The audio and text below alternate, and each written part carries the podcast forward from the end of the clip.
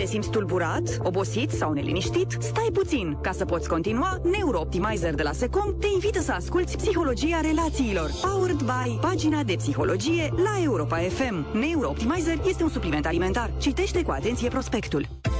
Psihologia Relațiilor cu Gaspar Gheorghi la Europa FM. Bună seara și bine v-am regăsit la Psihologia Relațiilor. Mă bucur să ne auzim din nou pe frecvențele Europa FM și chiar dacă nu este tocmai confortabil, să dezbatem cu încredere aspectele mai puțin plăcute ale vieții. În ediția de astăzi vom vorbi despre panică. Mai exact ce înseamnă un atac de panică, cum îl recunoaștem și cum anume îi putem face față. Majoritatea specialiștilor în sănătate mentală descriu atacul de panică ca fiind o perioadă de teamă intensă sau de disconfort. O perioadă în care patru sau mai multe dintre următoarele simptome au apărut brusc și au crescut în intensitate în mai puțin de 10 minute. Palpitații, bătăi intense ale inimii sau puls accelerat transpirații, senzații de tremur sau de dârdâială, dificultăți de respirație, senzația că nu putem trage aer în piept sau de asfixiere, dureri de piept sau disconfort în zona toracelui, greață sau disconfort abdominal, stare de amețeală, epuizare sau pierdere a lucidității, teamă intensă de pierdere a controlului și de a înnebuni, senzații de amorțeală sau de furnicături în zona membrelor și frica de moarte. Important de știut, pentru a nu crește adrenalina prea mult, este și faptul că atacul de panică face parte din categoria tulburărilor de anxietate, care sunt cel mai ușor de tratat și de gestionat dificultăți din sfera sănătății mentale și emoționale. Marea provocare însă e reprezentată de faptul că adesea ne rușinăm din cauza atacurilor de panică, evităm să vorbim despre acestea și, drept urmare, nu beneficiem de intervenții psihoterapeutice de cea mai bună calitate. Ceea ce m-a surprins încă de la începutul practicii mele clinice e faptul că mulți români care suferă din cauza atacurilor de panică își cară această durere în secret și evită autodezvăluirea. Întrebându-i pe clienții care vin la mine în terapie cu cine au mai vorbit despre simptomele care îi supără, cel mai adesea îmi răspundeau că nu sunt multe persoane care să le cunoască durerea sau suferința. Motivele pentru care evităm să vorbim despre provocările noastre psihice sunt de variate feluri. Odată pentru că ne e teamă ca ceilalți să ne eticheteze drept nebuni. Asta aud cel mai des în cabinet. Apoi pentru că facem anticipări adesea catastrofice bazate pe faptul că ceilalți ne vor respinge, ne vor judeca sau vor lua în derâdere dificultățile noastre. Iar o altă cauză majoră a tăcerii e reprezentată de faptul că mulți oameni trăiesc cu impresia că dacă ar vorbi despre atacurile de panică, problemele lor s-ar agrava cumva.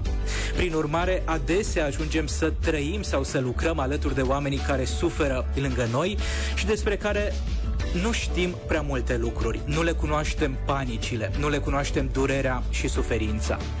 Păstrarea atacurilor de panică în secret este pentru unii dintre noi atât de firească, încât nu ne gândim la faptul că evitarea dezvăluirilor ar putea fi o formă de trădare față de partenerul de cuplu sau față de prietenii foarte apropiați. Astfel, ca primă recomandare de gestionare a atacurilor de panică, psihologia relațiilor ne îndeamnă să vorbim cu adulții de încredere din viața noastră despre ceea ce ni se întâmplă și, vulnerabilizându-ne, să le permitem acestora să ne cunoască mai bine. Ai sublinea însă că facem referire la adulții de încredere. Asta nu înseamnă că vă încurajez să faceți postări de acest gen pe rețelele sociale, ori să împovărați pe copiii de care sunteți responsabili cu dificultățile pe care le aveți, sau să recurgeți la comportamente de suprapartajare în contexte nepotrivite. E înțelept să împărtășim cu prietenii din Facebook sau Instagram din provocările noastre, doar după ce știm deja să le gestionăm și atunci când mesajul nostru nostru ar putea avea efecte de normalizare sau de psihoeducație. Până atunci, dezvăluirile este indicat să le facem în relațiile apropiate și în cele bazate pe încredere. Psihologia relațiilor cu doctorul Gaspar Gheorghi. Vă invit să continuăm conversația despre cum gestionăm atacurile de panică și să aducem în scenă importanța psihologului sau a psihoterapeutului. Dincolo de faptul că vorbim despre ceea ce ni se întâmplă cu persoanele de încredere, s-ar putea să avem mare nevoie și de un practician în tratamentul tulburărilor de anxietate. Iar pentru a exclude posibilele cauze de natură fizică, e indicat să apelăm înainte de toate la medicul de familie. Acesta ne poate recomanda atât un medic specialist, poate un cardiolog sau un endocrinolog, dar de asemenea, dacă se confirmă că avem atacuri de panică, să ne îndrume către psihoterapie. În cazul în care medicul de familie nu cunoaște niciun terapeut specializat în tratamentul atacurilor de panică, vă recomand cu încredere să accesați platforma pagina de psihologie.ro. Acolo găsiți o rețea națională de terapeuți alături de care puteți începe terapia inclusiv online. Revenind la intervenția psihologică, indiferent că aceasta are loc offline sau online, primul lucru pe care îl va face psihoterapeutul este să vă ofere câteva informații generale despre experiența panicilor. Și cel mai probabil va sublinia faptul că pentru mulți oameni primul atac de panică este neașteptat și apare ca din senin. Poate ne aflăm în fața calculatorului, ori conducem în drum spre casă sau poate facem câte ceva prin bucătărie bucurie și dintr-o dată simțim niște reacții fiziologice îngrozitoare, acompaniate de gândul că ceva rău se va întâmpla. După cum am mai amintit, s-ar putea să simțim că inima ne bate tot mai tare, că ne este foarte cald sau că avem transpirații intense, că avem o durere în zona pieptului, că ni se înmoaie picioarele sau că nu ne mai putem ține pe picioare. Detaliile pot varia, dar aceasta este imaginea de ansamblu a unui atac de panică, alături de o emoție intensă intensă de teamă și de înțepătoarele gânduri că avem un atac de cord sau că vom muri. Deoarece simptomatologia fizică este atât de alarmantă, nu e de mirare că ne gândim la cele mai catastrofice lucruri. Că trăim ceva foarte grav, că avem o cădere nervoasă sau că suntem pe moarte. Iar aceste gânduri fac parte tot din categoria tabloului clinic care descrie atacul de panică. Cu alte cuvinte, primul pas este ca specialistul în sănătate emoțională să ne ajute să înțelegem atacul de panică pentru a nu ne panica și mai mult din cauza reacțiilor pe care le avem. Următorul pas important este să ni se explice de ce anume avem atacuri de panică. Iar în această etapă a procesului de intervenție psihologică, în funcție de pregătirea terapeutului, acesta ne poate oferi diferite răspunsuri. Astfel am putea găsi explicații de natură genetică. Potrivit unor studii clinice, oamenii se nasc cu tendința de a avea atacuri de panică, iar acestea reprezenta o reacție normală la situațiile dificile de viață sau la prea multă tensiune psihică psihică ignorată. Din punct de vedere evoluționist, astfel de reacții au avut și au funcția de a proteja specia umană. De asemenea, există teorii care ne spun că totul ține de copilărie. Adesea adulții cu tulburări de panică au crescut în medii familiale abuzive, agresive sau nesigure din punct de vedere emoțional și relațional. Iar dacă contextul ar fi fost unul mai armonios, predispoziția noastră genetică nu s-ar fi manifestat. Așa cum am putea concluziona și că atacurile de panică apar cu precădere atunci când urmează să facem sau când am făcut unele schimbări majore majore în viața noastră. Și răspunsul biologic al stresului este atât de crescut încât panica rămâne singura alternativă pentru a descărca din excesul de cortizol și adrenalină.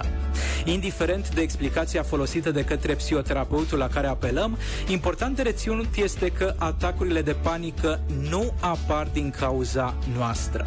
Drept urmare, nu ajută prea mult să ne simțim vinovați sau responsabili de aceste reacții, ci mai degrabă să ne folosim energia psihică și emoțională pentru a le gestiona cât mai bine și pentru a învăța să le facem față. Pentru că atacul de panică nu se află în controlul nostru. Dar asta nu înseamnă că nici nu avem ce să facem pentru a ne îmbunătăți situația și a ne crește calitatea vieții. Psihologia relațiilor cu Gaspar Gheorghi la Europa FM. Psihologia cognitivă ne încurajează să fim atenți la modul în care funcționează mintea noastră atunci când vine vorba despre atacurile de panică. Iar în literatura de specialitate sunt descrise următoarele patru tendințe ale minții umane. 1. Ne concentrăm excesiv pe senzațiile corporale care par anormale. 2. Interpretăm aceste reacții și senzații fiziologice ca fiind semnale ale unei catastrofe iminente. 3. Facem anticipări cu privire la situațiile în care ar putea să mai apară atacul de panică. 4. Încercăm să evităm sau să ne ținem la distanță de aceste situații. Adevărul e că a urma din nou și din nou acești patru pași din punct de vedere mental înseamnă avea o contribuție nedorită la menținerea și agravarea atacurilor de panică. În timp ce protocoalele de intervenție ne recomandă să facem exact opusul a ceea ce ne-ar putea dicta mintea să facem de cele mai multe ori. Astfel, dacă v-ați afla în cabinetul meu de psihoterapie, următorul pas ar fi acela de a vă încuraja să vă împrieteniți cu senzațiile și reacțiile neplăcute pe care le simțiți în corp. Cu alte cuvinte, să nu respingeți atacul de panică, ci să-l acceptați. Știu că poate părea cel puțin ciudat, însă să ne reamintim că atacul de panică nu se află în controlul nostru. Metaforic vorbind, atacul de panică este ca o furtună de primăvară care apare pe nepusă masă. E intensă și în mod cert nu putem face prea multe lucruri ca aceasta să dispară când am vrea noi. Drept urmare, acceptarea și suspendarea rezistenței reprezintă cea mai înțeleaptă alegere. Observațiile din cabinete mi arată că atunci când abordăm orice situație, în acest caz atacurile de panică, cu deschidere și curiozitate, avem o serie de neplăceri, însă pe termen lung situația nu va mai părea atât de amenințătoare. În fapt, atacul de panică nu va fi niciodată o experiență pozitivă, dar nici nu este atât de periculos pe cât ar putea să creadă mintea noastră. În timp ce dacă abordăm atacul de panică prin respingere, luptă sau rezistență, acesta va rămâne la fel de neplăcut, iar pe termen lung experiența va fi din ce în ce mai supărătoare și pentru că atacul de panică adesea vine cu senzația că nu putem respira, următoarea mea recomandare este să fim atenți la felul în care aerul intră și iese din corpul nostru. Știu că la psihologia relațiilor cu precădere în ultimele ediții am vorbit mult despre importanța și utilitatea respiratului abdominal sau conștient, însă vă recomand asta de fiecare dată cu susținere științifică. În cazul atacului de panică, respirația este scurtă și superficială. Ne străduim să tragem aer în piept și ne este teamă că nu va intra și cu cât încercăm mai tare și mai repede, cu atât mai rău ne simțim. De aceea este foarte important să recurgem la o respirație conștientă, în care să reducem viteza respirației. Când avem un atac de panică, încercăm să inspirăm, însă expirația este partea relaxantă din respirație. Înainte de a putea să tragem din nou aer în piept și să-l ducem până în abdomen, e important să și expirăm. Important de știut este și că respirația abdominală este forma de respirație cu care ne-am născut și undeva în copilăria târzie sau în adolescență am început să tragem aer mai degrabă într-o manieră superficială și să păstrăm aerul undeva în torace fără să-l ducem în abdomen. Stai puțin, inspira adânc, expiră și continuă să asculți Psihologia Relațiilor la Europa FM cu sprijinul Neurooptimizer de la Secom pentru susținerea sistemului tău nervos. Acesta este un supliment alimentar. Citește cu atenție prospectul. Psihologia Relațiilor cu doctorul Gaspar Gheorghi. Atenția îndreptată asupra respirației abdominale ne poate ajuta să nu reacționăm într-un mod nesănătos și să ne dăm puțin timp pentru a ne folosi și luciditatea mentală. Mai în glumă, mai în serios, obișnuiesc să le spun clienților mei că prima victimă a unui atac de panică e mintea noastră care îi cade prizonieră. Pe moment ne pierdem abilitatea de a gândi limpede și de a ne aduce aminte ce avem de făcut. De aceea ajută să ne notăm pe niște cartoline sau poate în telefon care sunt pașii care ne ajută în gestionarea atacului de panică. 1. Acceptarea reacțiilor. 2. Respirația abdominală. 3. Normalizarea reacțiilor corpului și recunoașterea faptului că este doar un atac de panică care în mod obișnuit nu durează mai mult de 10-15 minute. Important să ne amintim este și faptul că nu putem controla atacul de panică. Drept urmare, recomandarea nu este să facem ceva pentru a-i pune capăt cât mai repede. Sarcina noastră este să ne lărgim perspectiva psihologică asupra experienței trăite și să acceptăm că sunt situații pe care le putem controla și altele pe care nu le putem controla. Iar atacul de panică face parte din cea de-a doua categorie. Atât pentru această seară. Până săptămâna viitoare vă încurajez să exersăm împreună acceptarea emoțiilor și a reacțiilor pe care le experimentăm. Să facem exerciții de respirație abdominală și de meditație. Să ne punem corpul cât mai des în mișcare, să nu evităm situațiile dificile și să îndrăznim să cerem ajutor din partea psihologilor și a oamenilor de încredere. Seară bună, pe curând!